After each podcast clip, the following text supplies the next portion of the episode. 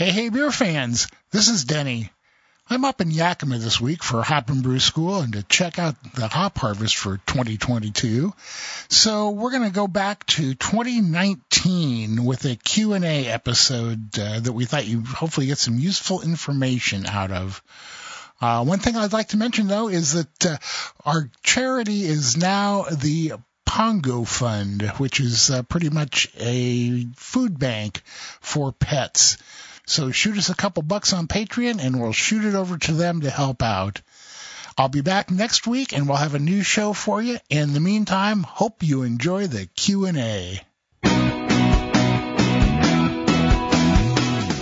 Hey, hey, beer fans!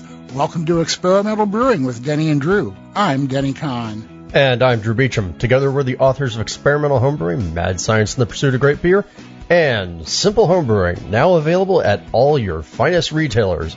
And don't forget, if you've bought a copy and you've read the book, please leave us a review on places like Amazon. It really helps. Boy, does it ever. Yep. Now, between the two of us, we have over 40 years of homebrewing experience. I'm the guy known for weird beer and strange ideas. And I'm the guy who's known for questioning the conventional wisdom and coming up with a way to check it out.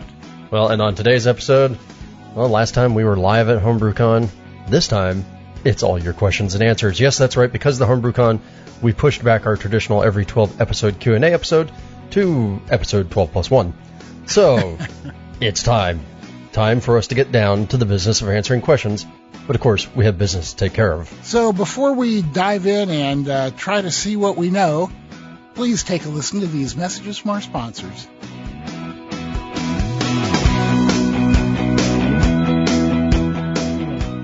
This episode of the Experimental Brewing Podcast is brought to you by you, our listeners. Go to experimentalbrew.com to help support us. Click on the Patreon link to donate whatever amount you like to the podcast and our charities. Click on the Brew Your Own magazine link to subscribe to BYO, or click on the AHA link to join the American Homebrewers Association. Part of the proceeds from those will go to help support the podcast and thanks for your support.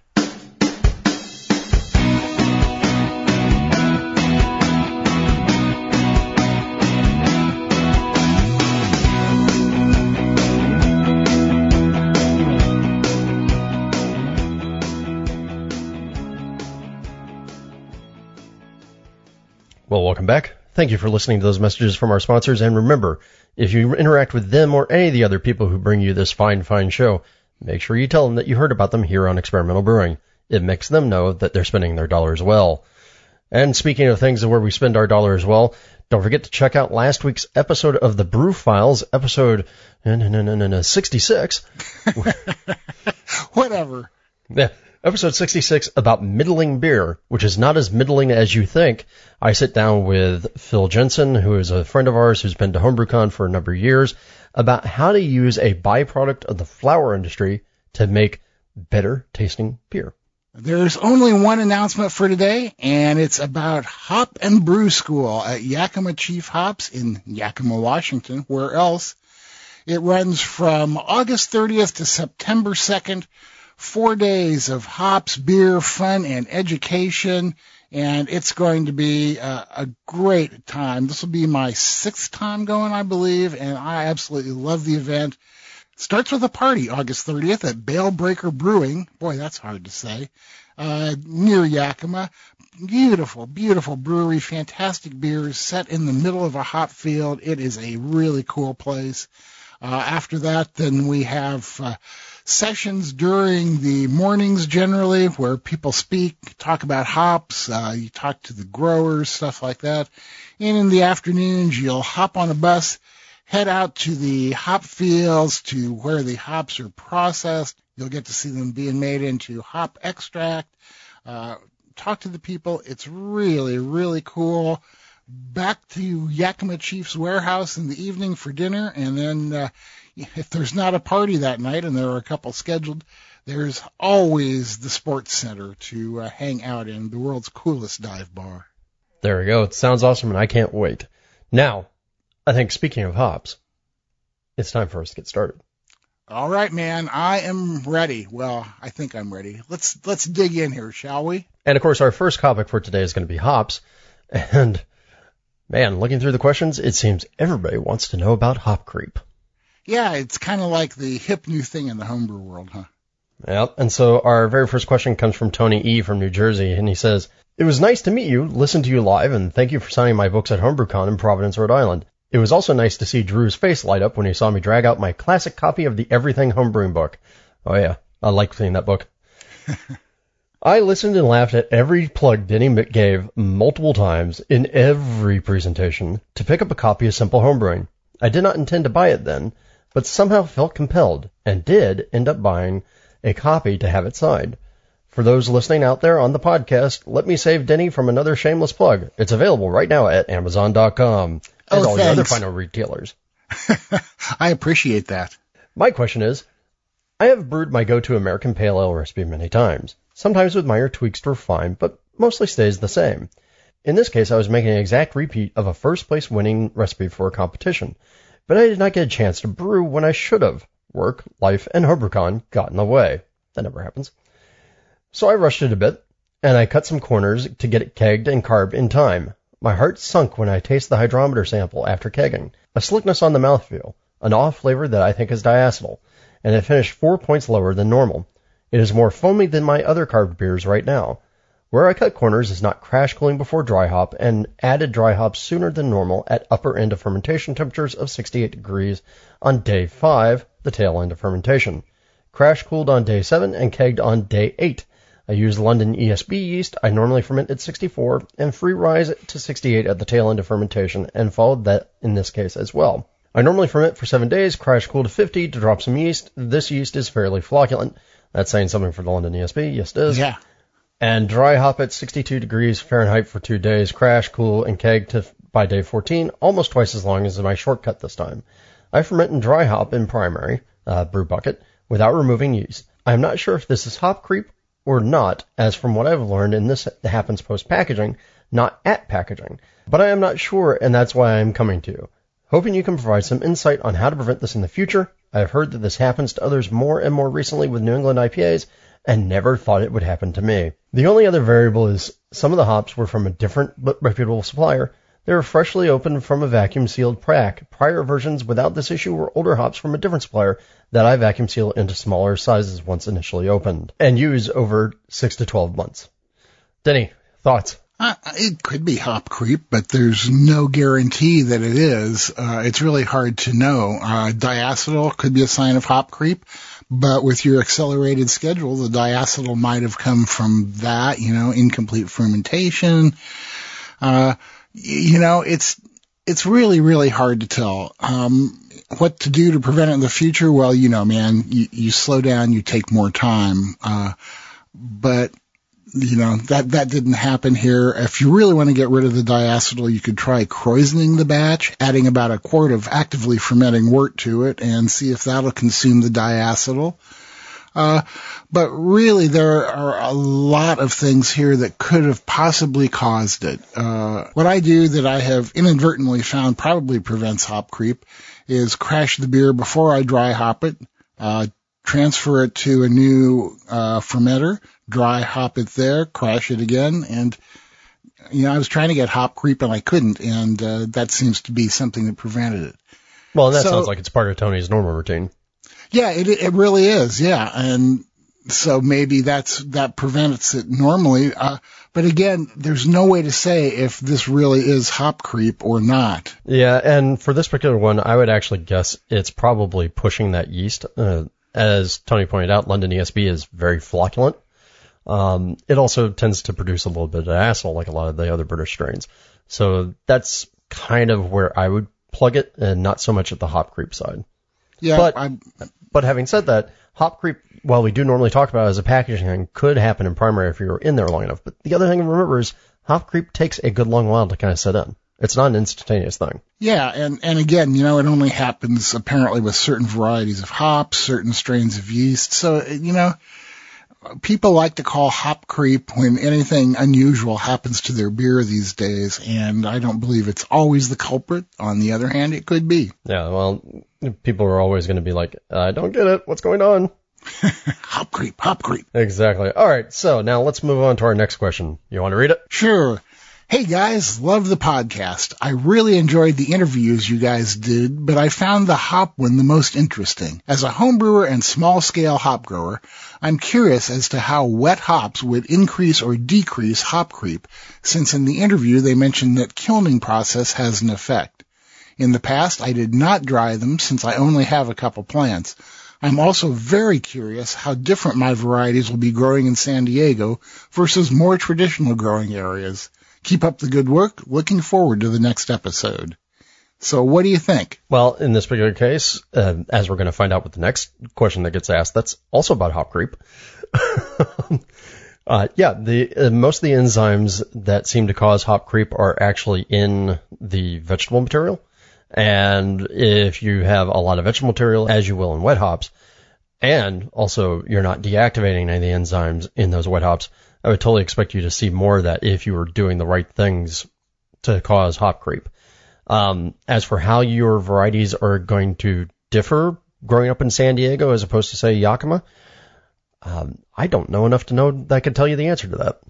But there, I mean, I, I suspect for most of us, the differences between the hops that we grow at home and the hops that are grown in professional fields, that's going to have even more of an impact than the terroir aspects. Uh, I don't. I, I, don't agree with that. I, I think the terroir makes a, a, huge difference, and not necessarily growing them at home versus commercial growers growing them in fields. Well, I'm just saying that. I mean, I, I think if if we could have commercial hops grown in San Diego versus commercial hops grown in Yakima, I think you could see it, we could clearly point out what the differences were. I think you're going to have a lot of differences induced even just from the difference in the growing techniques as well. Yeah, maybe. Uh, you know, all I can tell you is that when I grew Cascades in my backyard, they were just like the Cascades that I would go out and buy that were grown here in the Pacific Northwest. So, well, maybe that's I mean, just your magic touch. maybe it's just my imagination. Uh, yeah, I mean, terroir is going to play a, a, part for sure. Uh, for instance, uh, you know, when we were talking to Stan on the interview from the conference last week, I mentioned something about getting some Chinook from Michigan. And before I could describe them, he said, and they tasted like pineapple, didn't they? And it's like, yeah, that's it exactly, man. Chinook grown here in the Northwest is very piney and resinous. These Chinook that I had gotten from Michigan had a very definite fruity pineapple note to them. So, you know, how different your hops will be growing in San Diego versus more traditional growing areas, we can't tell you how different they'll be or in what way, but I'm pretty certain that they'll be different somehow. Oh yeah, more uh, more than likely. All right, so next question comes from Nick Golden out of Ohio, who emailed us to say, I was wondering if you guys had any thoughts on if the cryo hops freezing process might eliminate the enzymes that create hop creep. Extreme cold, presumably its liquid nitrogen process, could potentially denature the enzymes that purportedly cause this hop creep might be worth an experiment. And it might be, but we had to ask. Yeah, it might be and it might not be. Uh, we uh, talked to our good friend Alex Rumbold from Yakima Chief Hops about this. And uh, Alex said, uh, no, not directly. There's there's no uh, reason that uh, they would cause less hop creep from being frozen. But what might be the case, as Drew alluded to in the previous question, is that in cryo hops, pretty much all the vegetal material is removed, so you're just left with the lupulin glands. And there are a lot of the enzymes that cause hop creep in that vegetation. So it seems like, you know, um, cryo hops might cause less hop creep, but not because they've been frozen necessarily, but because after they were frozen, the part that contained most of the diastatic enzymes that cause hop creep have been removed. Right. Yeah. So again, because it's concentrated uh, lupulin and not so much the concentrated bracts, uh, we're pretty good shape with uh, cryo. At least we think. Yeah, we we think. Uh, when I did my uh, my hop creep experiment, I just used regular T90 pellets, but I couldn't make hop creep happen anyway. So. Uh, you know, I don't know if it would have been different if I'd used cryo. Uh, you're just, Dave, let's just face it, you're you're hop creep challenged. yeah, right. I am not a hop creep. All right. Well, now it's time to get away from creep and just go into some regular questions about hops. Right. And uh, our first one comes from Jimmy Jacobson via Facebook, who says, when pairing or grouping hops, is it best to stay on one quarter, a half, or anywhere in the hop flavor wheel? Would it be best to add a certain portion at all additions, perhaps minus the bittering, or do separate additions? Will one method give complexity and another make it brown, as in the famous Van Halen brown sound? Uh, okay, the other question is, when looking at a hop or yeast description and the terms seem vague, fruity, earthy, spicy, floral, phenolic, how can you get an idea of what fruit, what spice in the spice cabinet, what flour to expect, and use as a reference to know you are properly assessing the esters or phenols of a new yeast, or that you're getting a decent overall impression of a certain hops profile? Wow, man, there's some real kind of like uh, heavy there, questions. There's some chunks in here. Yeah. Um, all right, so yeah, when talking about how to pair up hops, um, I I tend to uh, like to stay like for like. Um, I don't tend to cross over boundaries in the flavor wheels a lot. So again, I'm not usually mixing, say, you know, piney and citrusy. I might blend piney and spicy, but whenever you see like, you know, uh, piney and tropical, that to me starts to feel like they're far enough apart that they're not going to work very well. Um, a lot of it's touch and feel. I, I wish I had a nice scientific method to say on the hop wheel, don't go more than 90 degrees away from your flavor because I don't think anybody's thought that far through it. Now, on hop and yeast descriptions and sort of the generic terms that you're seeing there and how do you associate with something that's in your cabinet? To my mind, you get two choices. Either you go and brew those things and start building up your, your yeast vocabulary, your, sorry, your flavor vocabulary and do it that way, of course, that's expensive. Or the other one is actually break down and see if you can't get a more detailed description of the chemical compounds found in those hops. Uh, and you'll find this a lot more with hops than you will with yeast. But the chemical compounds, and then you can actually go and you can take a look and say, okay, that, that says geraniol and linalool and all these other hop characters. Geraniol smells like this. Limonol smells like this, right? So you'll, you'll be able to use that to actually kind of get a better sense. But again, even then, I don't think you're really going to get a perfect sense until you actually use them. Yeah, I, I agree completely, man. Um, you know, the only way you're ever going to really know is to just take a guess, make a leap, and brew with them. There we go. Final hop question comes in from Mark Winters, who emailed us to ask, Hello, Denny and Drew. I have a question regarding hops. Attending HomebrewCon has left me with a plethora of wonderful new hops to brew with. My only issue is that they're all generally big, dank, juicy, American hops, Mosaic, Cryo, Cascade, Loral, Cryo, and Sabro, associated with IPA, and I tend to brew more subtle German style beers. I am looking for recommendations on how to incorporate some of these hops into German style beers without just chucking in two tons of dry hops that would completely destroy the style, like 90% of the dry hop pills out there. I'm not a big hazy IPA guy, so I would love to avoid brewing that style as much as possible. Any advice?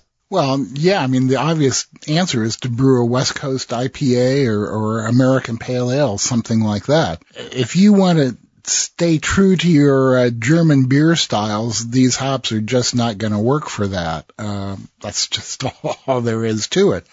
Uh, you might be able to make a, an interesting variation on a German Pils or something like that with some of them. But, you know, they're not, they're just not appropriate for that. I mean, you, you can't use every ingredient in every beer because some of them just don't work well for it. Uh, now, if you had picked up some of the American nobles, I've found that those work pretty nicely in German style lagers, give you a little twist without being so obvious that it throws it completely out of the style you're expecting. But the cryo hops, uh, not so much, I'm afraid. Yeah, and for my my take on this, what I would say is if you're going to stick with pilsners, which I totally get. If you're a Pilsner fanatic, you're a Pilsner fanatic. It's just like I'm a Saison fanatic. If you're going to stick with Pilsners, the biggest thing you have to do is look at, and look at what most Americans tend to do. We tend to step on the gas. So if you're going to use these, you have to use a extraordinarily light hand. And by that, I mean, I'm talking, say, a quarter of an ounce in your beer. Because I think anything more than that, and you're just going to run roughshod over everything else. Now, at the same time, it might be nice to have a hoppy American German Pils, but just don't resist the temptations. You are going to be using a lot less than you think you're you're supposed to be. Yeah, and uh, you know, it's just like I was saying, it, it comes down to what you're looking for. If you want to stick in the authentic German line, don't use them at all. I wouldn't even use them lightly. Uh, quarter ounce, I mean, you know, sure, maybe toss them in as part of your bittering addition or something like that. But other than that, it's not really going to make any difference, and I would save them for something they're appropriate for, and you can really get the most out of them. There you go. All right. I think it's time for a break before we move on to our next set of questions. It is indeed time for a break. When we come back, we're going to be talking recipes, but before that, here are some messages from our sponsors. Yakima Chief Hops has the tools for your homebrew hop playbook. From classic favorites to the next exciting hop product out of the YCH R&D lab. Partnering with growers and brewers to create a robust hop supply chain from propagation to pint, YCH is the source for exciting experimental hop varieties. Explore new flavors and aromas with HBC 586, which provides an immense fruit medley aroma including mango, citrus, and herbal notes. Get creative with HBC 630, overflowing with tropical citrus flavors that can only be described as fruity and fortified with sophisticated woody notes. Or discover new takes on your favorite recipes with HBC 638, brimming with citrus and tropical aromas with hints of sweet aromatic, herbal, and stone fruit. Learn more at yakimachief.com.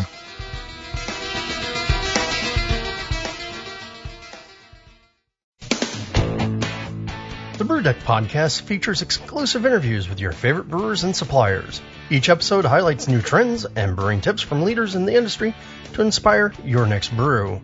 Listen to the Brew Deck podcast on Spotify, Apple Podcasts, and wherever you listen to podcasts.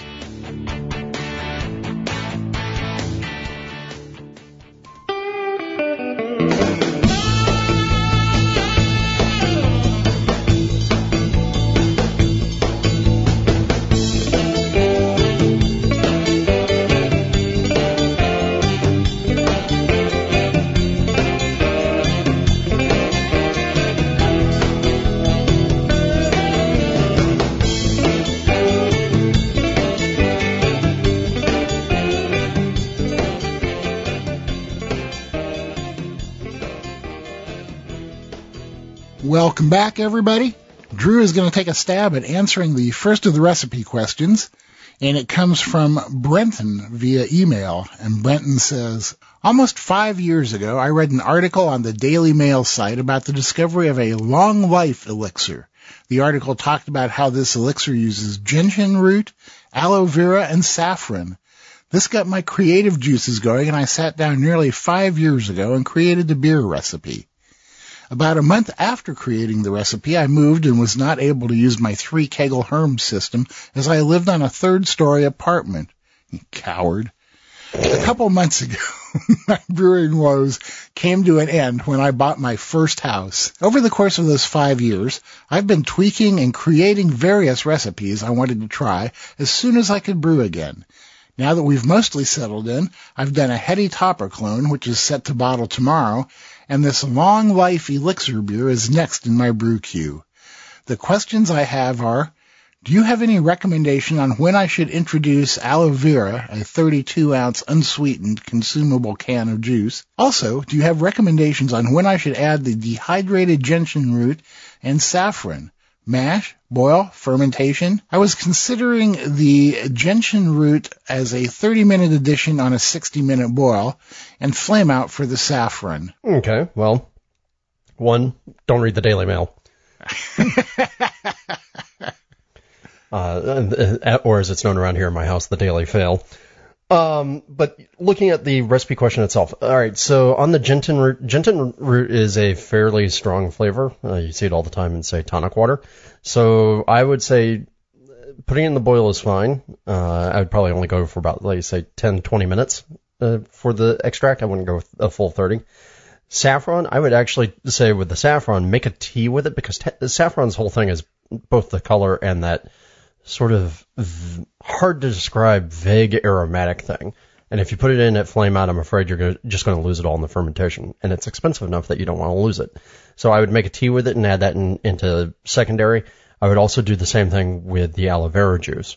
So let that go in, uh, you know, either as you're racking into secondary or at the very end of primary fermentation before you rack into package.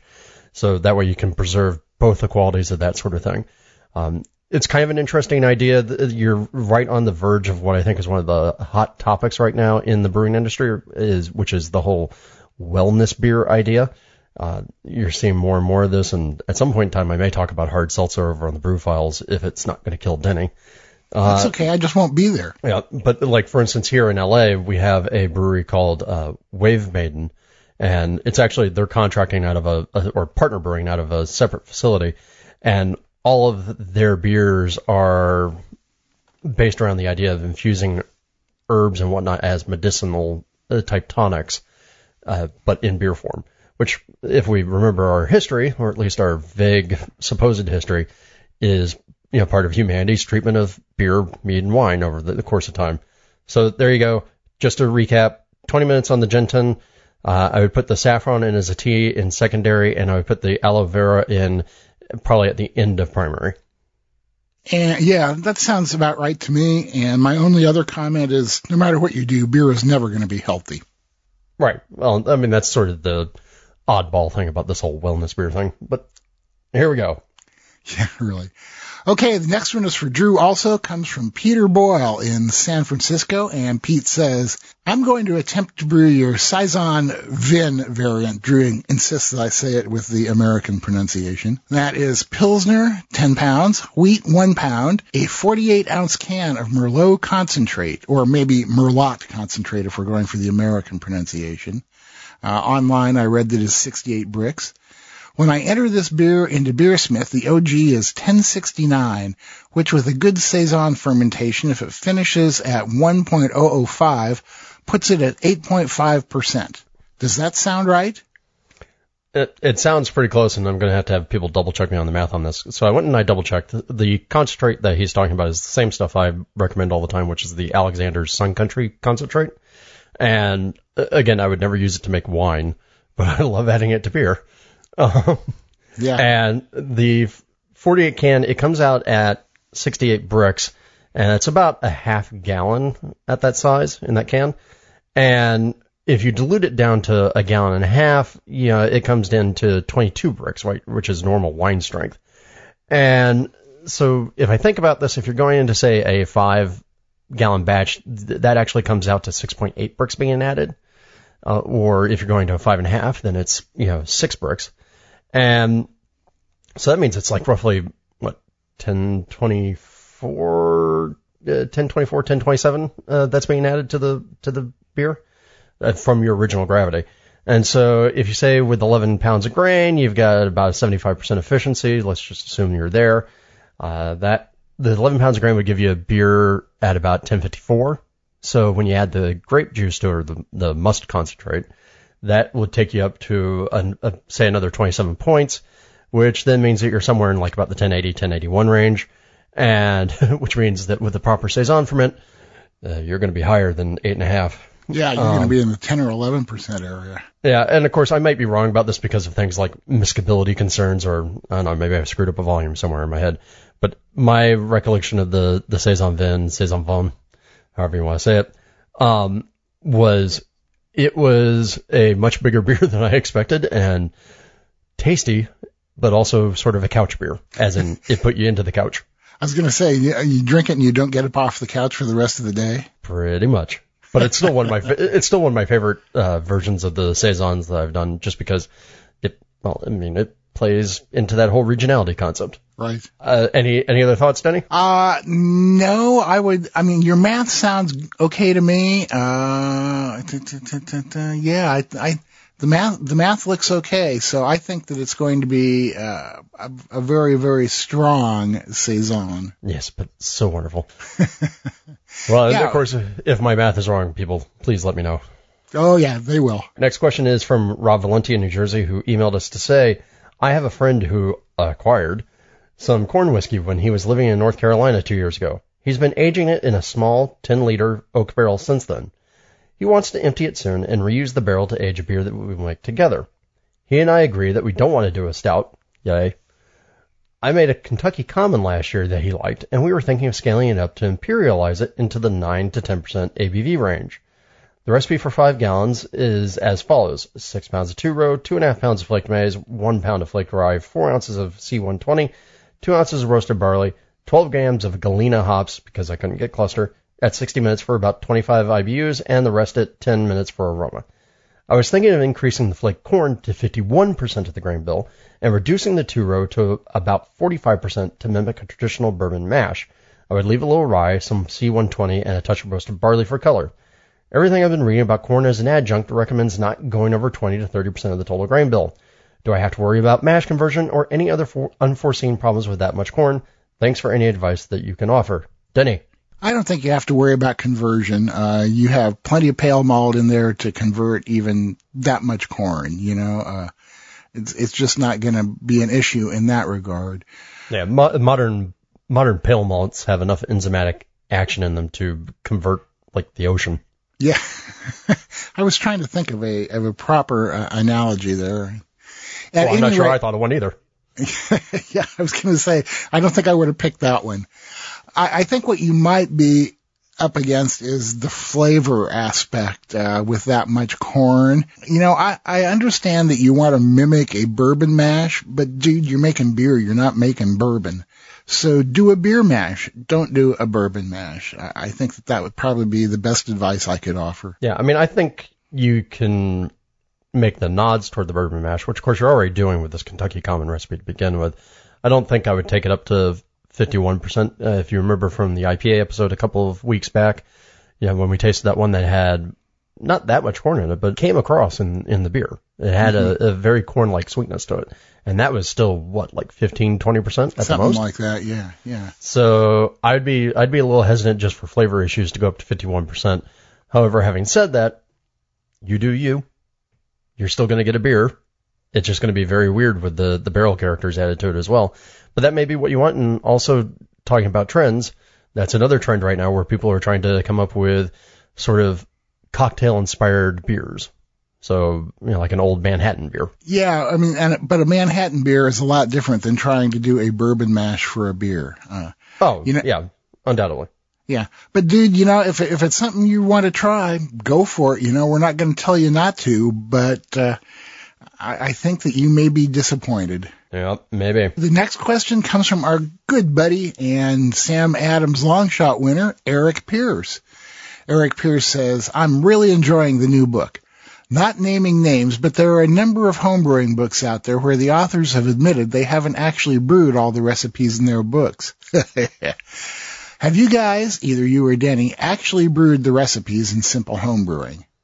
Yes. Uh, yeah, I think so. I, I don't think in that one that there's anything that we haven't brewed. Now that may not be true for all of our books, but uh, well, simple simple home brewing, I think we've actually brewed everything in there. Well, and also just to you know sort of pull back the lid on some of this stuff. I mean, most of the time, if it's a recipe that I that I haven't brewed, for instance, um, which I've tried to do as rarely as possible, it's almost always a tweak on a recipe I have brewed. So yeah. like I'm never inventing something just out of whole cloth and saying, here, go make this. Yeah, right. But I, I guarantee you, when the editor says, uh, we need more recipes in here and it's due in two days, uh, you're not going to have time to brew everything. Yep. All right. Eric goes on with, I recently brewed a double batch of table strength Saison and split it. One fermenter got BE 134 and the other got BE 134 plus yeast 3724. During fermentation, I noticed the strangest thing. The batch with the blend got off to an earlier start because I used the vitality starter technique. It was actively fermenting in six hours. The BE134 batch was only just a direct pitch of dormant yeast, and that took a whole day to get going. The weird part is that the 134 only batch finished actively fermenting, but the blend kept going and going and going for days after I was hearing a bubble bloop out of the airlock. Temperatures were started at 64 Fahrenheit, held for a day, and then ramped up a degree every 12 hours or so for five days, and then stopped at 74 degrees Fahrenheit. I was going to go higher, but I got busy. In the end, they had the exact same final gravity of 1.006. Kind of weird. Any ideas why the blend acted that way? I would have thought that one would have just taken over if it was more aggressive, but it didn't seem to behave that way. By the way, the blend turned out very nice, a little more character than BE-134 alone, as hoped. When the Brew Files first started, I pitched the idea of an episode about brewing with cannabis by you guys. Then he replied that he had never had one he liked. In my case, I've never had one figuring that it would just taste like bong water. But there are people out there doing stuff with beer and cannabis and terpenes more and more. Any chance you might change your mind on this topic? Just curious. There's a lot of stuff there from Eric to cover, man. Well, yeah, but Eric's a special case, so. He is, yeah. All right. So on the uh, BE 134 solo versus 3724, I mean, both of those strains are uh, diastaticus strains, but the only thing I can think of is, I mean, to to the way I think of it, 3724 is an aggressive fermenter.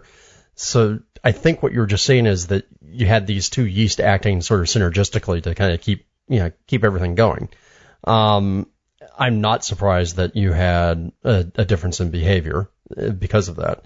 Yeah, uh, I'm not either, man, because you basically used two different yeasts. I mean, there's no reason to suspect that they would behave the same. Yeah, although I do think it's interesting they both ended up at the same final gravity. Now, I can't remember. Eric had promised to to bring this to HBC, and he did end up delivering me a bottle as an apology for the ukulele fest. and I, I, Eric, I don't remember if it was the blend or the 134. I think it was the blend, but I did have that beer, and it was fantastic. Uh, you know, I I'd put it up right there with uh, one of my saisons. So good job there. Okay, no more. Hey, look, uh, humility ill placed is not humility. Yeah. Now on the cannabis thing, yeah, I've had a few cannabis beers because again, uh, medical marijuana and now legal recreational marijuana, and even going beyond the the flavor impacts, I'm not really a huge fan of combining the effects of those things. Um, but as for doing an episode of the Brew Files on there, I think we still need to wait and see, you know, what exactly is going to happen with the world of marijuana, and also the fact that, I mean, look, not everybody wants to talk about marijuana. So uh, now, also going back to the terpenes, though, you are absolutely right. There are a number of people out there who are making flavor extracts that from both, you know, uh, uh, hemp and from marijuana, as well as from hops, like we talked about on the show and I mean, really what they're doing is they're pulling out the same sort of essential oils. So yeah, that's all essential oil stuff. That's interesting. It's another technique, although, uh, frankly, trying to do things with marijuana terpenes is going to be expensive. for, not for some people. Um, you know, and since I made that statement, I have had one infused beer that I did like, uh, Hemperor. Is that from New Belgium? Yeah, that was from New Belgium. Yeah, right. And I, I really enjoyed it. A lot of people don't like it at all because of, I guess, the reasons that I do like it. Uh, I thought it was pretty good. Obviously had no psychoactive effect whatsoever. Uh, but you know, it, I, I really did enjoy the flavor of it. But like Drew said, we're going to have to wait and see where this is going. Uh, see some more people doing it, get some more examples uh, before we do an episode about it. But you know, you never know. There may be one coming down the road. There you go. All right, and our next question comes from David Evans from Greenville, South Carolina, who texted us at 626-765-1ALE, 626-765-1ALE. And left his name. And left his name. Yay, thank you. It says, I'm currently fermenting a raspberry wheat with 44% Pilsner, 33% white wheated malt, 11% Carafoam, 11% Caramunich, uh, 2, US-05, Denny's favorite. and yesterday, when I took a gravity reading before adding my raspberries, it tasted pretty bad. It fermented one week and was down to 1010. I can't really describe the flavors other than not desirable. Although I'm pretty sure it was an infection or acetaldehyde, maybe diacetyl. I remembered that when I was doing my water chemistry additions to my RO water, I was adding 3 grams of calcium chloride in a 4 gallon batch. But when I took the negative weight of what I added, it said I'd used 9 grams. I know, I need a better balance. Yep. Could it be that this much calcium chloride is making it taste bad, or was what I was tasting probably just the beer still in a green state? To my knowledge, I don't know what green beer tastes like. If it is the water chemistry, is there anything I can add at this point to neutralize it? Any help or advice you can give would be much appreciated. Well, David, you didn't make it easy on us. It's really hard to diagnose a problem like this if you can't actually taste the beer or if if the brewer can't really give you a real good description of it. So I'm just going to be making some uh, wags here. Um, I don't think it's the calcium chloride, but because I don't know what you were tasting, I can't really say for sure. Nine grams in a four gallon batch is definitely getting up there, but I don't think that that's enough to really throw the flavor off. But that's about all I can tell you because uh, you, uh, we really can't diagnose your your problem any more than that. Yeah, it's always tricky to do this remotely without a beer. I mean, heck, sometimes it's really tricky to do it with a beer. Um, but yeah, I mean, green beer. I mean, let's let's back up onto the green beer thing. Green beer, yeah, it's not a pleasant taste. Uh, you know, when it's all kind of raw and un sort of melded, and things are still being cleaned up. But let's see, you said it was one week. Um, it was down to 1010. I mean, to my that's not thinking, all that green. Yeah, that's not all that green. Although US-05 does have a tendency to stay up, so yeah. it could be that a lot of what you were getting was yeast flavor too. Yeah, did it taste like peaches? If so, it was the yeast. Well, not just peaches, but did it taste like bread? Did it taste like Marmite? Actually, yeah. I mean, I like Marmite and Vegemite, but a lot of people don't. So, right. Um, yeah, I would, I would say, I'd be curious to see if the beer ever changed its character and got to a place where you were happier with it. And, and, and so, if, if you can maybe do a bit of research and describe the flavor a little bit better, then I think that that would really help in the future too. All right. All right. Last recipe question. All right. This one is for Drew says, I'm a longtime listener of your podcast. Your recipe designs are genius. Oh, Jesus, don't tell him that. and I would really appreciate your input on my attempt at a Stiegl Radler clone for my wife. Ooh, we had a really good Radler recently. Mm-hmm. Read right from the can itself, Stiegl Radler is 60% grapefruit soda and 40% Stiegl lager. I have five gallons of Czech Pilsner kegged and four one and a half liter bottles of Jarritos grapefruit soda on hand. I would like to use my two and a half gallon keg for this clone. So is it as simple as blending one and a half gallons of the grapefruit soda with one gallon of my Czech Pils? Or should I just add a bunch, maybe four ounces, of grapefruit zest soaked in vodka to the Pilsner and forget about blending in the Jarritos? I already have the grapefruit zest tincture made. What would you do? I would really value your input. I know what I'd do. What do you, what would you do? Well, I'm going to give two answers here. What would I do?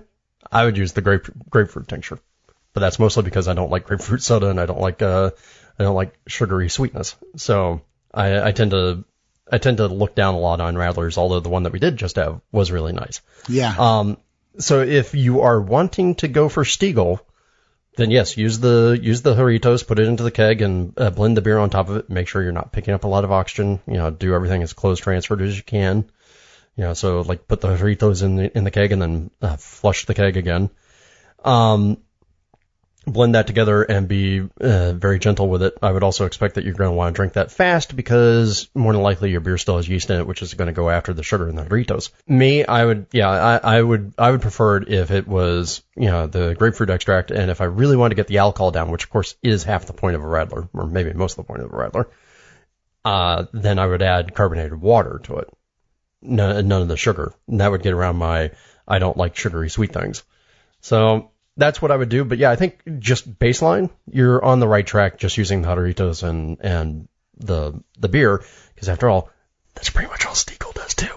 Yeah, right. And, you know, and I think that if you use the extract, what you're going to be making is a grapefruit pilsner and not a radler because a know, radler really is the soda. I mean, you know, yep. so it, it depends on what you want to get out of it. If you want to get Drew's beer or if you want to get your beer. Yeah, exactly. I mean, uh, to, uh, my taste would be to skip over the Jarritos and use the grapefruit extract, but yeah, it's a grapefruit beer at that point and not a radler. So you won't, you won't get the benefits of the, the radlerness. Right. So, yeah. And I, you know, and I, I forgot to mention that, that that question comes from Luke McLean. So thanks for challenging us, Luke. And now it's time for us to take a break. And when we come back, we'll be giving you some technique questions. Please stick around and listen to these messages. We'll be right back. This episode is brought to you by the American Homebrewers Association. Now through August 31st, boost your brewing IQ with a free book when you join or renew your American Homebrewers Association membership. Choose from three books by some of the best brewing educators. Ray Daniels' Designing Great Beers, the ultimate guide to brewing classic beer styles, or from Stan Hieronymus, Brewing Local, American Grown Beer, or For the Love of Hops, the practical guide to aroma, bitterness, and the culture of hops. Visit homebrewersassociation.org slash experimental to redeem this limited time offer.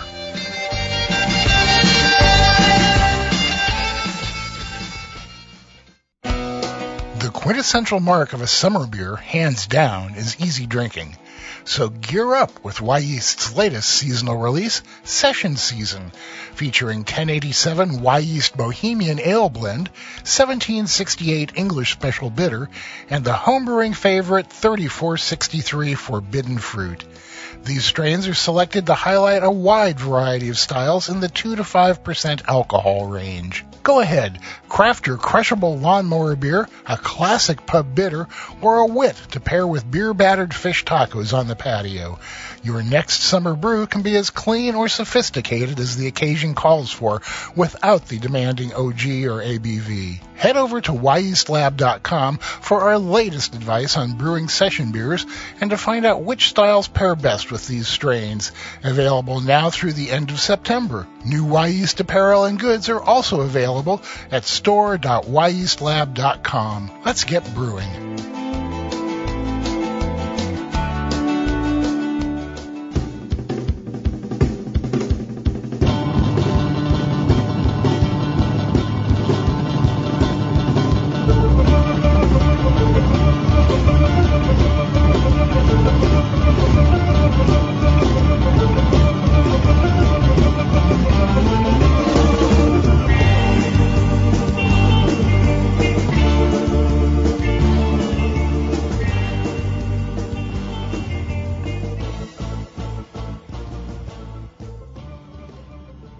And our first technique question comes from John Meyer in New Zealand, who emailed us to say, I know you have a Q&A podcast coming up, so perhaps you can help me with this.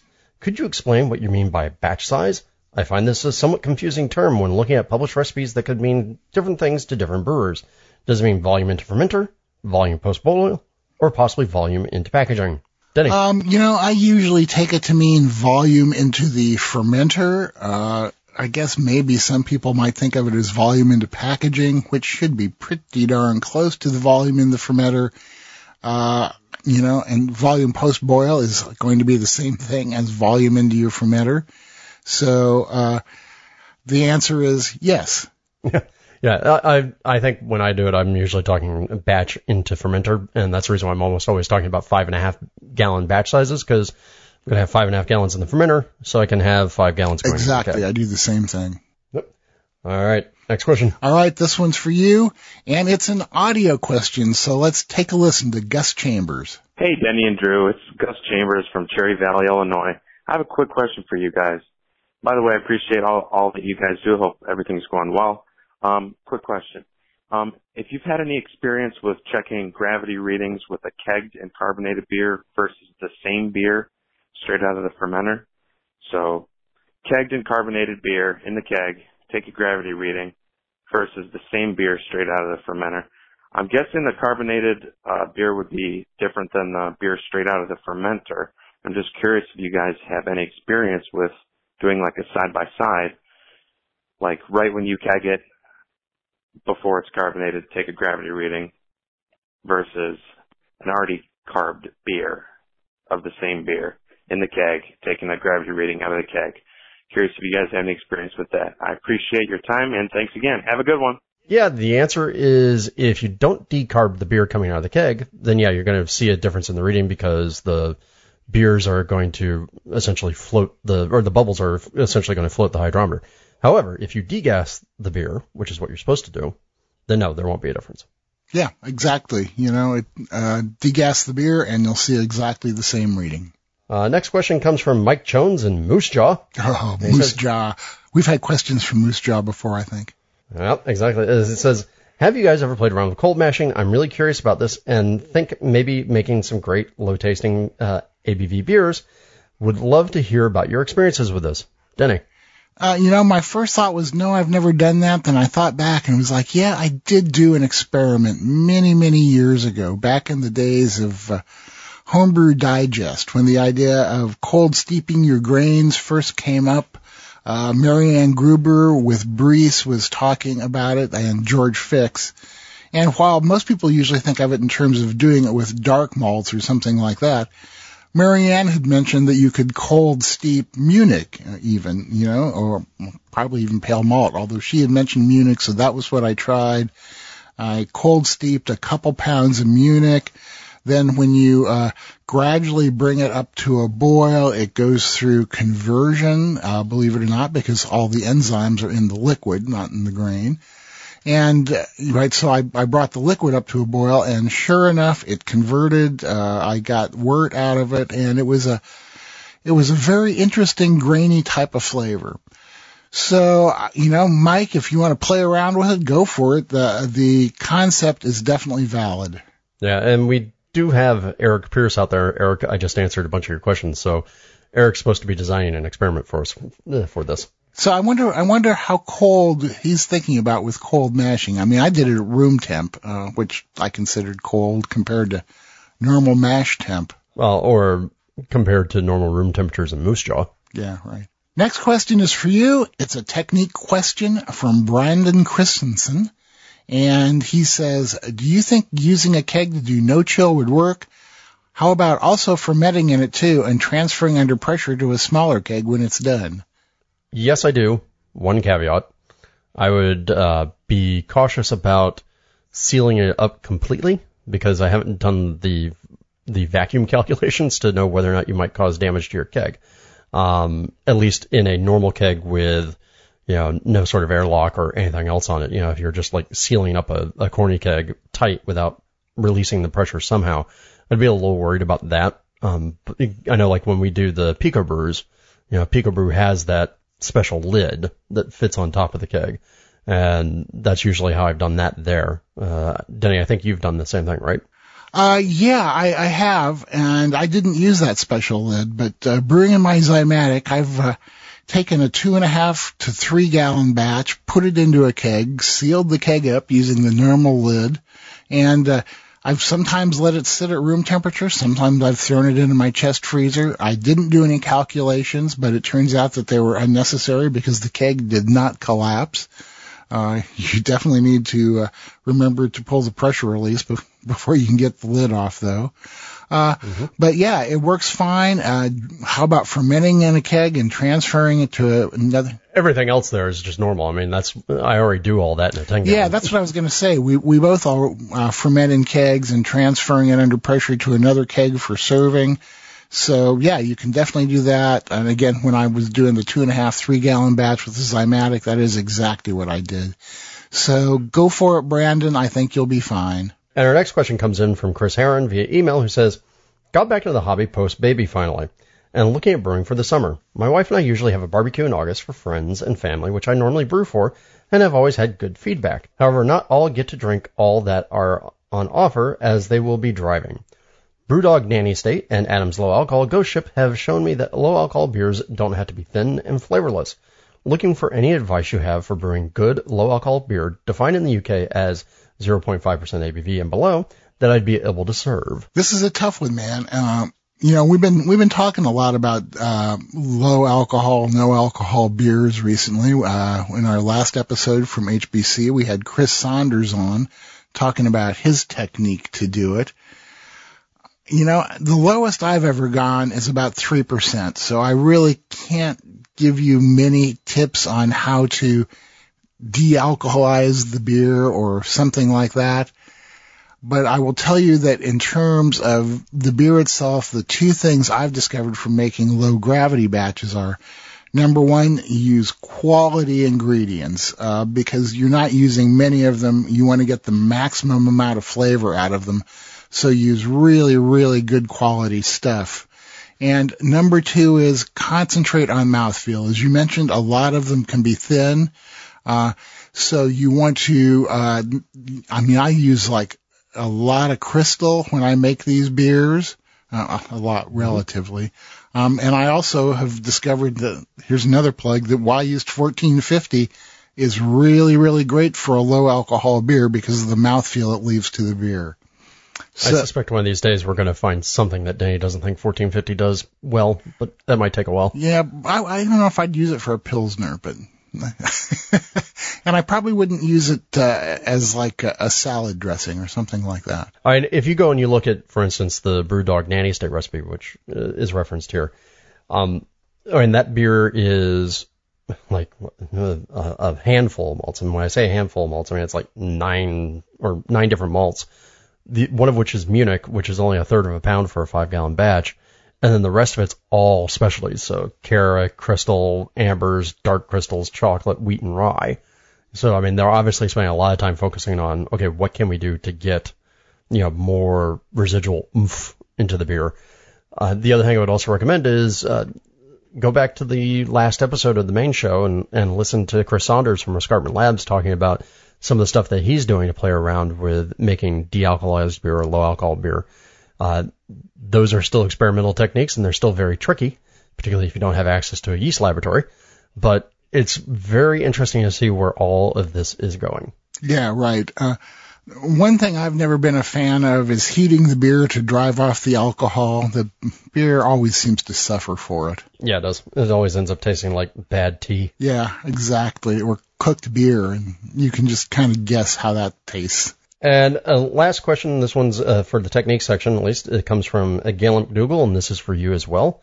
And Galen writes in, uh, hello, Denny and Drew. Keep up the work. Great work, guys. It took me a while to get into the podcast, but now I'm totally hooked. Yeah, it took us a while to get into it too. Well, so I recently listened to episode 64 of the Brew Files where Denny is tasting Drew's IPAs and was particularly intrigued by the brief discussion on gypsum and how it adds crispness, I believe you called it, Drew, to your LA water for that brute style IPA.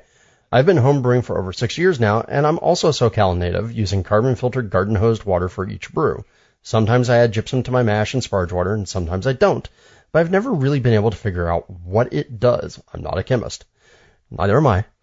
Uh, despite searching the forums and archives online, I found information on gypsum is pretty vague and not super simple. They say it lowers pH, but I haven't found that to be very evident with my pH meter. Does it add minerals that somehow clarify the water? Google says it adds hardness, but our water is already really hard to my knowledge, so how would adding more affect the finished product? If you use enough of it, does it really result in a crisper finished beer in your experience? If so, I'm all for that. Can you please expound upon gypsum's intended purposes and best methods of use? Thank you very much for your time and efforts. Hope to run into you in person one of these days so that we can share a homebrew. Hey. Always will. Yeah, me too, Galen. So, uh, when I started brewing 21 plus years ago, uh, everybody said gypsum enhances the hoppiness in a beer. And I found that to be true, but it turns out that there's a lot more to it. And for years I struggled to kind of figure out what that was. And finally, our uh, good friend Martin Brungard put his finger on it when he said gypsum enhances the dry finish in a beer. And it's like, oh yeah, that's exactly what it is. And because it seems to dry out the finish of a beer, it increases your perception of the bitterness in that beer. Um, it, you know, it probably does make the water a little harder, but not noticeably. It may lower the pH in a theoretical sense, but you're going to have to use more gypsum than you ever would want to use in order for that to really be an issue. Uh, you also mentioned your water is really hard, but you're carbon filtering it, so it shouldn't be hard by the time you use it for brewing. But I, I really do believe that the, the perception of dryness that uh, gypsum adds does seem to make the beer feel more crisp in your mouth and kind of like enhances your perception of bitterness. It doesn't increase the bitterness, but it enhances your perception of the bitterness in the beer. Yeah, and plus LA water, you know, at least when I pulled it from my house, it's not actually all that hard. I mean, the calcium is like 47 ppm, and the uh, sulfate in terms of the mineral load is only like 76, 78. So those are the two compounds that gypsum will be adding. So neither of those are really out of bounds, right? The calcium's just barely at the minimum level that you want for mash conversion uh, in terms of your enzyme. But if you're carbon filtering it, neither of those is really consideration anyway. I, well, I know, but I'm not carbon filtering mine. Okay. You know, so, uh, it, which is of course the reason why I always tell people, skip the carbon filter, just use a regular white hose and put uh, potassium metabisulfite in there. Yeah. And you're done. Right. Um, but yeah, so th- that's, that's what I'd have to say about the carbon filter, or uh, sorry, the, the water and gypsum. Gypsum really just does, it punches up the hop flavor, but not because it's doing anything to the hop compounds. It's just impacting your organoleptic sense. Right. And and your dog there agrees with it too. He always agrees with everything. He's a good boy. Okay, we're going to take a quick break here before we get into the yeast questions, and when we come back, it'll be some time for yeasty goodness, so please stick around. Getting accurate measurements of your beer is one of the keys to improving your brewing. The Pro Series hydrometers from Brewing America will help you help your beer. These American-made NIST traceable hydrometers are accurate, easy to read, and the kits come with a cleaning brush and cloth and a borosilicate test flask that uses half the sample size of most flasks. That means less beer for testing and more beer for you. Brewing America is a small, family-owned business of husband and wife veterans, so when you buy a Brewing America hydrometer, you're not only getting a great piece of equipment, you're supporting the people who support America. Brewing America hydrometers are available on Amazon or at www.brewingamerica.com. The ultimate all-in-one electric homebrewing system is here.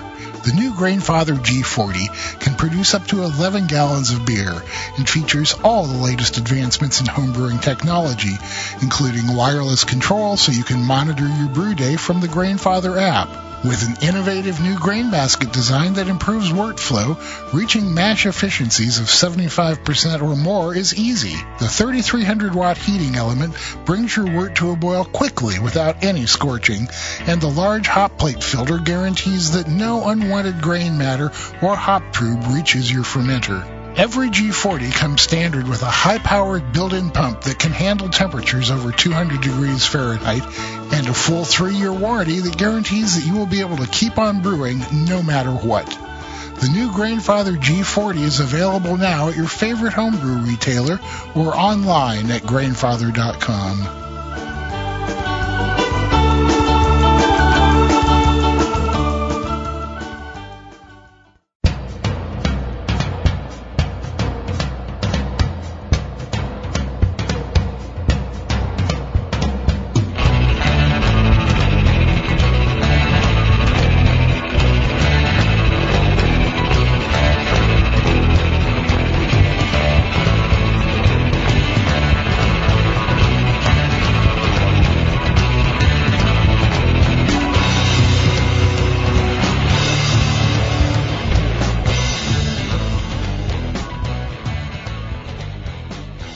We're back for some questions about yeast, and the first one comes from Daniel Noss in Melbourne, Australia.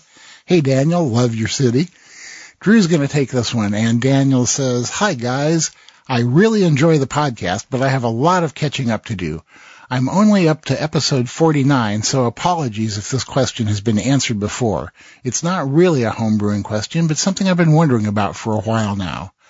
A home brewer or even a commercial brewer can reuse yeast, but only for a limited amount of generations before the yeast starts to mutate and have different characteristics. How then does a yeast company like Wyeast, for example, keep producing thousands of yeast vials or packets of the same yeast year after year without changing it? Or for that matter, how does a commercial brewery with its own in-house yeast strain keep producing and propagating the same yeast? I don't think it's an answer that will improve my home brewing, but it's been bugging me nonetheless. I've tried looking for the answer on the internet, but without success. Hey, you don't need you don't need the internet when you got Denny and Drew, right? Uh, who depend upon the internet just as much as everybody else. So here's the the real trick about it is yeast companies and people who are holding on to yeast for long-term storage, they don't do what you and I do. They're storing their yeast really, really cold. So Wyeast, or even the big, eh, any of the big yeast companies or big breweries actually farm this work out as well. They will put their strains in cryogenic storage.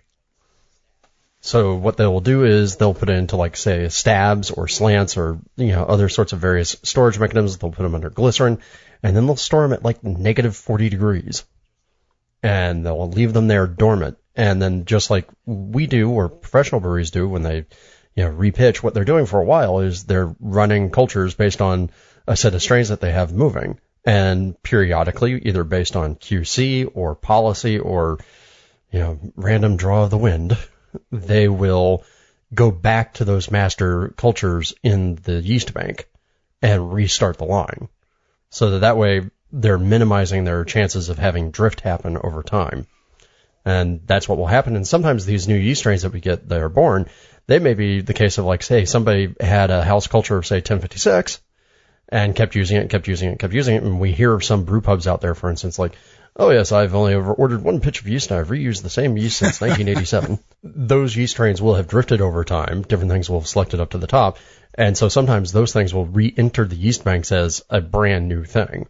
So the real answer is basically they keep super cold master lines of the cells and then periodically go back and restart their cultures based on that. Yeah. There's a couple other things too. Uh, what I learned when I was doing uh, my yeast ranching days, you can look at a yeast culture under a microscope and pick out the good colonies from, from the bad ones. So you, you can pick out a single good colony and reculture that to, to revive your yeast if you're doing it at home, for instance. The other thing is that most commercial breweries, uh, farm out their yeast ranching to one of these major yeast companies. For instance, uh, Rogue which uses its own strain, Pac-Man yeast, doesn't worry about keeping a, a master culture there.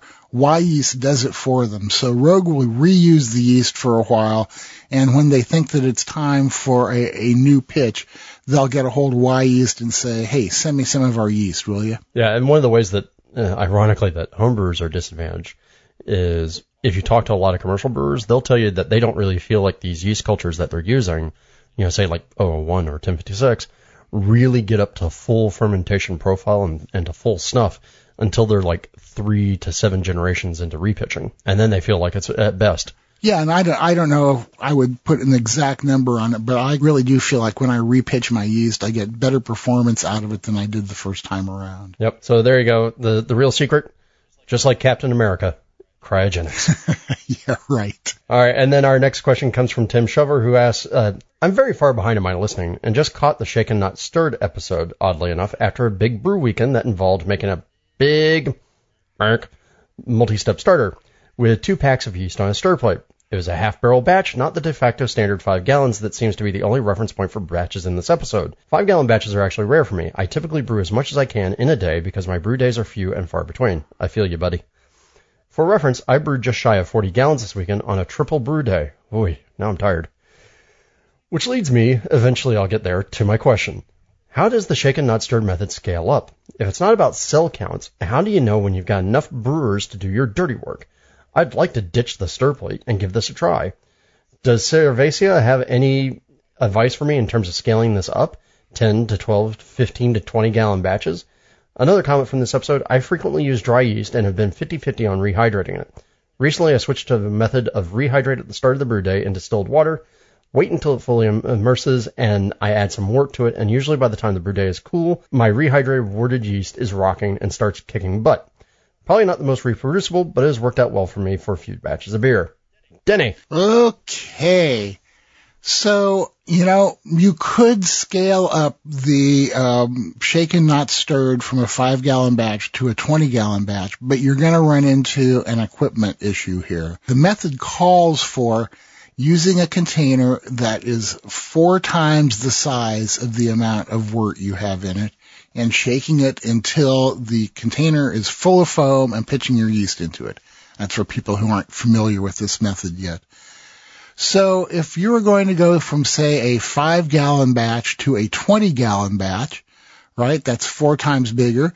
You would need four quarts or a gallon of wort and you would need to put that into a four gallon container. You know what a four gallon container reminds me of? Hmm. A carboy. I would say that if you're going to be doing a big batch like that, you're probably better off brewing a smaller batch of a, you know, moderate gravity beer first, and then using the slurry from that for your 20 gallon batch. The advantage to that is that you, uh, get more beer out of it. Now I realize you say that you don't usually do uh, five gallon batches, but maybe you might want to give it a try, see how that works. Uh, you know, I, that that would be my my way to approach it first of all. Okay, next thing. Obviously, you. Well, yeah. Can I, can I just uh, toss in there Sure. real quick? I mean, you can totally use a five gallon carboy to do this, uh, although you have to feel safe about the idea that you're going to be shaking the living bejesus out of a five gallon carboy. And I'm. I'm saying don't do that.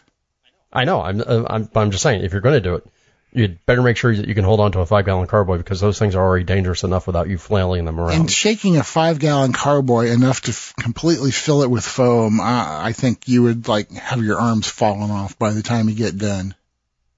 Here's a question: Do you think could you? I mean, I, uh, okay, obviously there's additional uh, contamination risk doing this, but could you shake individually your your starters and then either leave them in four one gallon jugs or transfer them to a, a carboy? Yeah, you could. I think you'd lose. I, I think you'd lose the advantage of the foam at that point. Yeah, well, I mean, I would I would just do four separate one gallon, you know, four separate starters in one gallon containers. I mean, that's that's another option too, because then you know that you can do those correctly.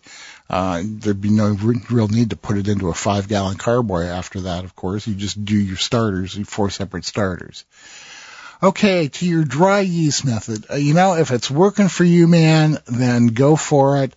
I think that it's unnecessary what you're doing and might actually even uh, reduce the performance of the yeast. When dry yeast is manufactured, it's coated with the sterols it needs, and remember that's what you're trying to do when you uh, when you when you do a yeast starters. You're trying to uh, synthesize sterols that will keep the cell walls flexible and uh, lead to easier cell reproduction. And so when you're trying to rehydrate the yeast and especially put it in wort, what's happening is the yeast is using those sterols before it even gets into your beer. And, you know, in a theoretical sense, that's not a good thing. Uh, if it's working for you though, I'm not going to tell you not to do it. Uh, I would just say maybe try it the other way and see what happens. There you go. Next question. This one is for Drew, and it comes from Jaime Destas in Madrid. Oh, I'd love to go to Madrid. I brew a lot of Belgian triples, but for some reason the alcohol in a few of them seems to be more noticeable and harsh than I would like it to be. I make a point of pitching at around 18 degrees Celsius, 64 and a half degrees Fahrenheit, and ferment in a mini fridge at about 15 degrees C or 59 degrees F.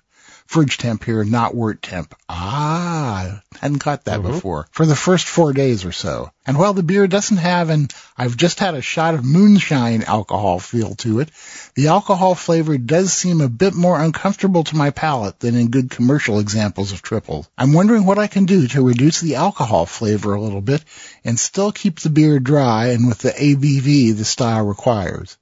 By the way, I've organized my cellar, but I haven't managed to find any Alesong beers. I'm sorry, man. Don't know what happened. I must have done something wrong. Keep up the great work and make sure to hit me up if you're ever in Spain. Uh, we definitely will. Hey, look, I want to go to Spain if for nothing else to enjoy the gin tonic culture there. um, so looking at this, I think one of the key things, and Denny Denny just pointed it out because I think we both missed it on the first read through, is the wort uh, wort fermentation temperature, having it at basically 60 degrees Fahrenheit in the fridge, but not measuring the wort. Um, first thing to look at is that's a possibility.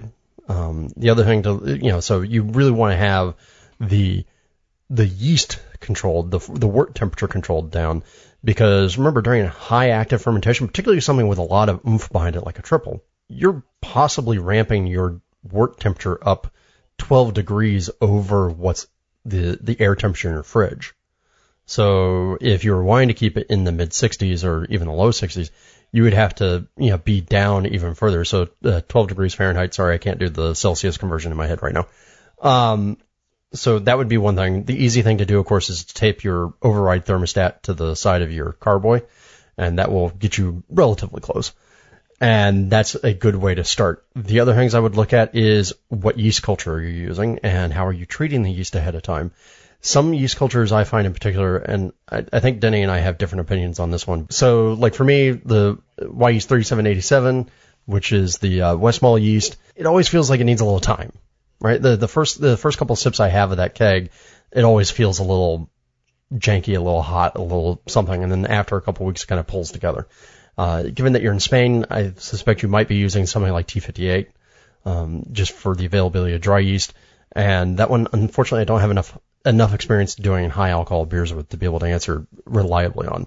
But I would look at that, look at your yeast temps, you know, make sure that you're actually controlling for the yeast fermentation temperature and not the air temperature in your fridge. Uh, Denny, any other thoughts? Yeah, I, I, that's really the big one right there. Make sure that you're controlling your wort temp, uh, not the environment temp, because uh, it's the wort temp that matters.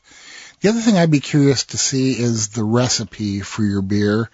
Uh, see what you've got in it. Uh, one mistake that I feel like people make when they're making triples or Belgian styles in general is that in order to get the alcohol content that they're looking for, they start with a really, really high original gravity, when actually the key is to end up at a really low final gravity. Uh, I made a triple recently. It started at 1069 but it finished at 1.002, so it's got around 9.2% alcohol. It's dry, it's delicious, it's the way it should be. If you start at a really high original gravity, then you might be risking the creation of fusel alcohols uh, because the fermentation will be more violent and raise the temperature more. I don't know, man. It's it's a wild ass guess, but that's what the it's, it's something to consider for sure. Indeed. All right. So next question comes from Jerry Ark in Chicago, who emailed us to say, Hey, Danny Drew, I started my homebrewing mostly based on the brew practices from Brülosophy, which meant using a single vial of yeast and yeast calculator to build up the starter with 200 billion cells over that I would say for a future batch. I would decant the rest in the fridge and pitch, right? So that's the, you know, over, uh, overcreate your starters and then hold on to something so that you have an easier time later. Right this seemed to work, but I was never happy with the lag period, and it was never as good as what they seemed to get at Brülosophy. So after a lot of reading and hearing about how you guys stopped spinning and started shaking, I decided to give it a try. So far I am very happy with it, and the lag time seems what it should be, within 12 to 18 hours. So here's the question I don't think you guys went into. The advantage to my old technique was that I had designated yeast for next time. I am torn with how I should retain yeast with this method. Should I use two quarts of starter wort and only pitch half? Top crop during high krausen? Or recover yeast post-fermentation? Do I rinse or not? I understand there's a lot of pros and cons here, but I think of myself as a KISS brewer, much like yourselves, so I assume that whatever you guys are doing is probably the simplest with the best results. Sorry if that was too many words for a simple question, but you know how this hobby is. Oh boy, do we ever. Okay, uh, lots of things to cover here, and let me just start off by saying uh, lag time is overrated. Uh, there's truly, as long as your sanitation is good, you're not going to find a whole lot of difference between a six hour lag time and a 48 hour lag time. Uh, I, it's just one of those things I don't worry about. Sure, shorter is nice. No big deal in terms of the finished beer. Okay. So, yes, you could make a double size starter and keep half of it, but then we're back to the starter vessel size container again. So you would need something that would hold at least two gallons and you would have to shake that enough to fill it with foam, which I think might be kind of a pain. Uh, top cropping is a very viable solution. Although personally my life is so disorganized, I can never get out there and top crop at the right time, so I don't worry about it. What I do is I save the slurry from the batch in a sanitized container in the fridge. And actually for a five gallon batch, I'll pour that slurry into three or maybe even four containers. One of those is enough to repitch into my next batch, uh, assuming it's within, you know, a few weeks or so. If it's longer than that, I'll take a bit out and make a new starter. But yeah, you could easily do that. And remember what we were saying a little while ago about how Drew and I both feel like yeast gets better with continued reuses. So you would actually have an advantage to saving a bit of your starter in that regard. Uh, I don't rinse yeast. Uh, I don't see a need to. I've done it. It was a pain in the butt and it didn't make my beer any better. So to kind of put all that together, I would say save your slurry in three, maybe four sanitized containers in the fridge. Don't rinse it. Reuse one of those containers for like, you know, a batch of gravity, maybe up to 1070 or so. If it's less than a month, you'll be fine. If it's more than a month, uh, then make a starter with some of it or use two containers and you can do that for a higher gravity batch also. Yeah, just, it's about as kiss as you can get. And if you need the yeast sooner than you think your batch is going to be fermenting, then yeah, just make the bigger starter and split it. Yeah. You know, you'll be fine. Drew gets the next question, and it comes in from Craig Wickham in Los Angeles. Uh, probably somebody you see all the time, huh? Oh yeah, I've known Craig for years. Cool. So D and D, I was at the Falcons meeting where Drew presented the Kveik yeast beers. I'm thinking of making a mead with one. What would be the best sub variety to get started with? Voss? And would I or should I feed it oxygen just before pitching, or would nitrogen be better? Okay, so uh, hi Craig. Uh, Craig is a longtime member of the Maltose Falcons. He's actually been in the club longer than I have. Uh, so, and he is a bit of a meat maker and sort of a bit of a madman. So if you ever see any sort of weird, funny gear that the club has as opposed to practical gear, Craig probably made it. So what sort of, uh, what sort of kveik would I start with? I would probably start with Voss. Uh, in all my tastings, I'm, I don't seem to be a fan so far of anything done with the Hornindals, uh, for instance, and the Omega Voss Kveik is very easily, uh, findable. I wouldn't use something like Oslo because I, mean, Oslo is going to be very clean from bootleg and kind of brand new, and that seems sort of a, a waste. But now for mead making and Kveik, I have not done this. So rather than me, you know, sit here and try and, you know, pull an answer from thin air, I went out and I reached to Justin Amaral from uh, Mainiacal Yeast and I said, so what about Kveik yeast and meads? And he's like, yes, I've done it. I've done this like 12 times now. So he's, uh, he, has got at least more of a hand at it than I do, and of course he understands the Kveik yeast very, very well.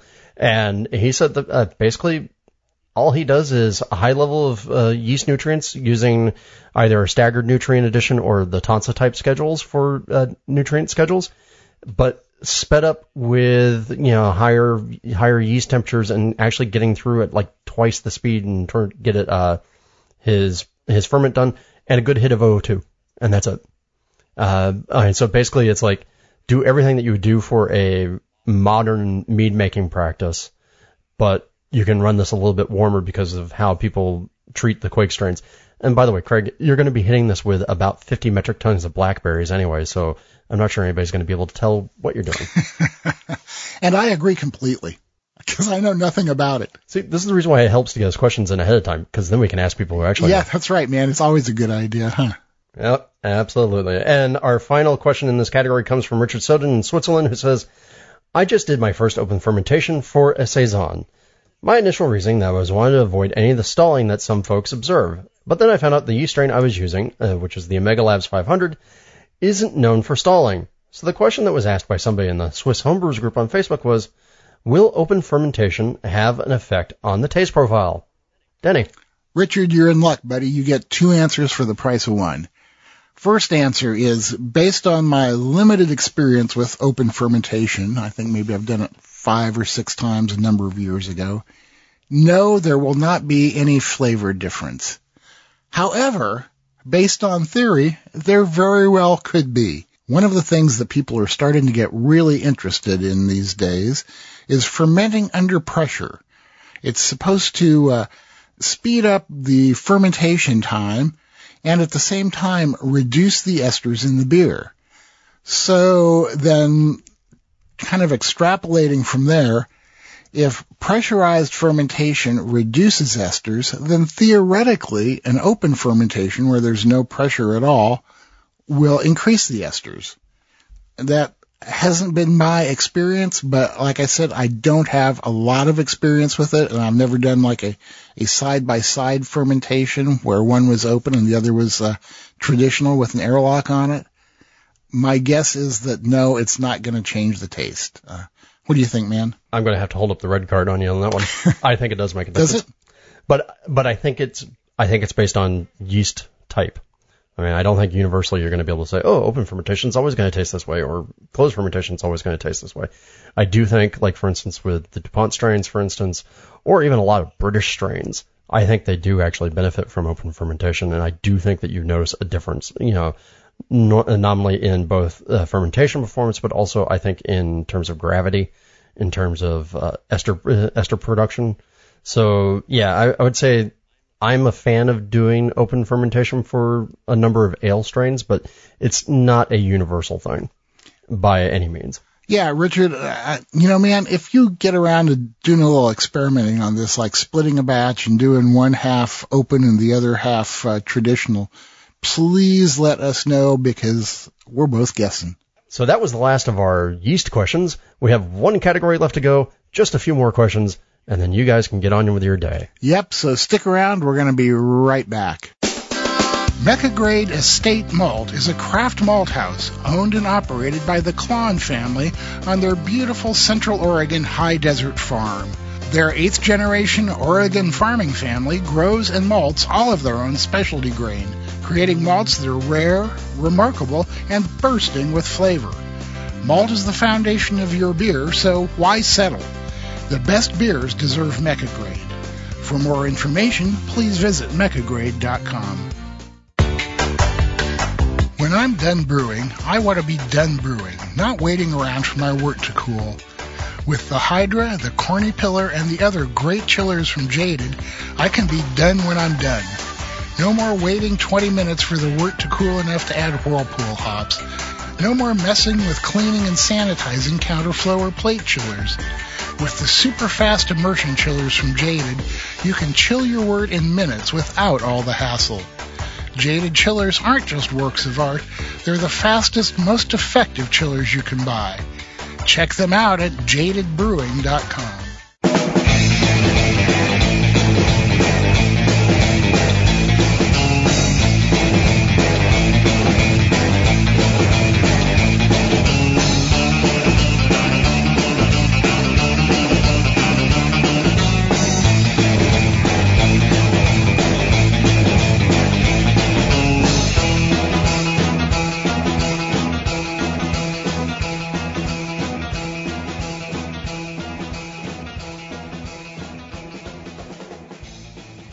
Thanks for sticking around for this final segment.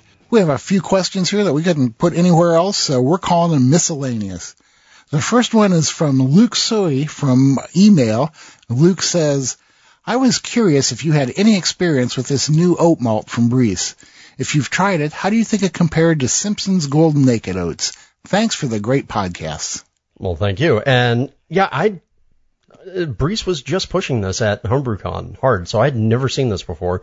But they were giving out a, I think, a pound of it to everybody who stopped by their booth. And of course, if you stop by at the end of the show, you probably got more than a pound. yeah. um, this is their blonde roast oat malt. And yeah, it seems like they're going for something like a Simpson's Golden Naked Oats, but when I tasted it, Simpson's Golden Naked Oats to me feels very oaty and also very um, sweet. So it's uh, it's got a nice light caramel to it, almost like you took some oats and you drizzled honey over the top of it. You know, I've heard it compared to a crystal malt. Is that correct? Kind of, but it's a really pale crystal right. malt. Now, this blonde roast oat malt from Briess, when I tasted it, yeah, it had a little bit of sweetness to it, but it wasn't the same sort of thing. It wasn't it it, it wasn't that crystal malt, you know, uh, obvious type sugariness or the honey characters to it. Biggest thing I actually got out of it was a little bit more of a roast tone to it, which of course makes sense with the name of it, roast oat. And so I have not used it yet in a beer. I've just done the, you know, chew 'em up test and see what it tasted like. Uh, you know, which is the whole thing of like, go pop a couple kernels in your mouth, chew them up, and let it sit in your saliva for a little bit so the amylase in your saliva will actually start to work on it. I, it's interesting to me. I, I, I'm, well, I mean, of course I'm going to do a saison with it but I'm not quite certain yet what to think of it. So I may also try and do like my pale oat mild that I always do. And that one I do with golden naked oats and oat malt. And I want to see how that changes the perception of the beer. But it's an interesting new ingredient. Of course, I like new ingredients. So uh, go out there and check it out. And if you have any further feedback about it, uh, let us know, and so we can put it out there on the podcast. Yeah, really, man. It, it uh, sounds like an interesting product. So please, any of you who've used it, please let us know what it is like. And our second miscellaneous question comes from Aaron Winey, who says, Good morning. I was on More Beer getting ready to buy some Mosaic hops and saw a Prop 65 warning stating that this product contains chemicals known to the state of California to cause cancer and birth defects or other reproductive harm. After doing a bit more research, I found the cause of this warning is the myrcene content of the hops. Considering that many of the new citrus forward hop strains contain high concentrations of this oil, do brewers need to start thinking about the health effects of the hops they use? Is this even more of a concern with hop extracts and products like the cryo hops where these oils are concentrated? Thanks for your guidance. Okay, uh, first thing I'll say is that uh, nothing I'm about to say is uh, necessarily medically accurate. Uh, personally, I follow the Julia Child principle when it comes to things like this, and that is everything in moderation. Uh, I don't know how much myrcene it takes to cause health issues, but I would have to guess that you would die from the amount of beer you'd have to consume before you'd die from the myrcene level in them. Uh, you know, I guess we can do some more research into this and see if we can find out what a toxic level of myrcene is and how that relates to the hops in your beer. I would say, in general, don't worry about it. Yeah, does anybody out there know what the LD50 is of myrcene? Um, and just to kind of back up, so uh, what Aaron started with was the the mention of Prop 65 and Prop 65 is one of those well-meaning laws that sort of kind of caused everybody to CYA themselves everywhere. And, you know, Prop 65 was basically out there to say, hey, you know, you need to warn consumers if something they're going to consume has been found to be carcinogenic. Or if an environment there's going to be in contains chemical compounds that are considered to be carcinogenic. The whole idea being, you know, hey, don't go getting people around toxic waste or insecticides or pesticides or whatever that, you know, may actually cause them real harm. Well, here in California at least, that law, while well intentioned, has been apparently interpreted loosely enough that everybody has decided that, oh my God, if you're anywhere where there's possibly something that involves a potential cancer risk, you have to warn people, otherwise you can be sued for it because people have been. And so, I mean, these days it doesn't matter where you go, like almost every building that you walk into has a Prop 65 warning on it because, oh, you're around car exhaust or you're around, you know, Freon in our refrigerators or something like that. So, yeah, it's gotten to the point where Prop 65 just doesn't mean anything, unfortunately. okay, and after that little screed, uh, I'll go back to my statement, which is uh, you'll die from the amount of beer you drink before you'll die from the immer- amount of myrcene in it. So, man, if you think that was a screed, close enough, close enough. Uh huh. All right, last question here. All righty. the last question, I guess we'll both take this one. Mm-hmm. It comes from Richard Soden in Switzerland again. Mm-hmm. Yeah, the f- open fermentation from the last segment. That's right. Richard says, so we started a homebrew club association in Lausanne, and we recently organized a Hefespiel, or yeast game. The idea was pretty simple. We set up an event with a local startup that has set itself up to propagate and supply local breweries with the yeast pitch for their brews. Their minimum batch size for their pitch is 50 US gallons, which is too much for us homebrewers. But when you get 10 of us together, we can make 10 different beers with the same yeast. So that's what we did. The biologist from the company gave a short seminar on yeast and brewing. Then at the end of the event, our volunteer brewers collected their jam jars of slurry that were propagated from OYL 500 and went off and brewed their beers. We'll be drinking. Oh, hey, I think I think we just figured out where Richard's uh, saison that was open for Monday came from. yeah, really. We'll be drinking a selection of saisons at a club barbecue next month. You're welcome to drop by if you're in the area. Drew, book us some uh, plane tickets, will you? Uh, on it, Chief. My question is this. What are the best events you have organized or been involved in as part of a homebrew club? I'll let you go first. Oh, no, you go first. Okay, I I was able to think of two. Uh, I organized several Iron Brewer events for our homebrew club, and based on the uh, TV program Iron Chef, which is sadly no longer around. Uh, but basically, they were given mystery ingredients. They showed up and didn't know what they were going to get to brew with, and they had to come up with a beer style and uh, use the ingredients. And uh, you know, we started off the first year. We were we were pretty nice to the brewers. We gave them typical brewing ingredients, various grains, and I think a bag of table sugar, stuff like that. And by the last one, and I think this was the reason it was the last one, we had graduated to giving everyone breakfast cereal. And not only did they have to use the breakfast cereal in the beer, at the judging, they had to not only serve the beer, but they had to serve a food dish that was made with the beer and complemented the beer. Uh, I narrowly escaped uh, assassination in that event. Uh, I still remember one guy in particular cursing me the entire day of brew day uh, because he got I don't know if he got the the Lucky Charms or the Fruit Loops, but uh, whichever his mash had this amazing electric green color to it. Uh, yeah, this just sounds like beware the Ides of General Mills. and, and, you know, and I was, I mean, you know, I wasn't brewing, so I guess maybe I was having more fun than the brewers because I was really enjoying watching them uh, be creative with these unusual ingredients. And I would say that 90% of the beers turned out darn good, although with the breakfast cereal beers, most of them didn't give much flavor to the beer. The other one I've been involved in as a participant that I just used to love was called Hop Madness. It was uh, done at a state park up in Philomath, Oregon, uh, in in the hop growing area that's up there. Begun as a birthday party for Dave Wills' business, Freshops. Dave would uh, go out into the fields and uh, load up his tr- his pickup truck with fresh hops from the field, come back dump them in a big pile. People would uh, dive in, start picking uh, fresh, wet hops to use in their beers. Uh, people brewing their weekend camp out, brew session, party. Uh, we got to tour a couple of the hop fields, and this was back in the days when you could actually jump in piles of hops. They don't let you do that anymore. Uh, and it was just a really, really fun event of uh, camaraderie and beer and hops. Uh, I just loved it. Uh, unfortunately, it's gone now, and it's probably for the best because good things can't last forever. And for me, I'll include two events that I've been involved in.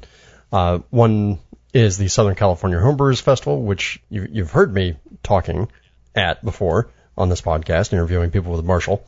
And it's just a great time. It's a chance for all the homebrew clubs in Southern California to come together it's like 50 homebrew clubs a day of just wild and crazy drinking and seeing people and homebrewers be as interesting and creative as they can be, you know, from, you know, the booths that they set up, from the beers they pour, the costumes that some of them wear, and even sometimes just to, you know, the, the level of degree of execution that they're taking. Uh, it's a great time. I highly recommend everybody go see that at least once. Uh, it's usually the first weekend in May or last weekend in April based on timing of the moon. And then the other one is also something that you've heard about here on the podcast, which is Brew with a Falcon. Um, Brew with a Falcon was one of my ideas just to get people out into other people's houses to go brew. If you guys will remember back to the Long Beach uh, episode when we were talking to We Love Long Beach, talking about the community festival that they put together, part of the power of that or part of the reason for that is sort of the disconnection that a lot of communities have nowadays. And that's even true sometimes within our own clubs. You know, the Falcons are spread out across a good portion of LA, which means that, you know, you'll hang out with various people at various times, largely due to geographic concerns. And so it's kind of nice to have this event where we actually get people to come over to our houses and, you know, do something as a group and you really get to see how other people brew and you get to have a fun time doing it. And so to me, that's always been one of my proudest creations. And, you know, I'll mention one more that we both just participated in, and that is HomebrewCon, uh, aka the National Homebrew Conference. Uh, three days of fun and beer and meeting other brewers and talking beer with them. A club night has got to be one of the most outrageous things on the face of the earth. So I, I don't think we can pass that one up. Huh? We got to mention that. Oh yeah, that's always a great time. So there you go. There are the events that, that we know we love and that we love to see come every year. Yeah, right. When they do. All right. Well, hey, that's it. Yes, it is it. Whew. That was a bunch of questions, a bunch of talking, but now it's time to wrap it up. Thank you all for listening to Experimental Brewing. You can catch all of our latest adventures and writings by going to our website, experimentalbrew.com. Don't forget to follow us on Twitter, where we're at EXP Brewing. We're on Facebook. We're on Instagram. I hang out on a bunch of different beer forums, most notably the AHA Beer Discussion Forum.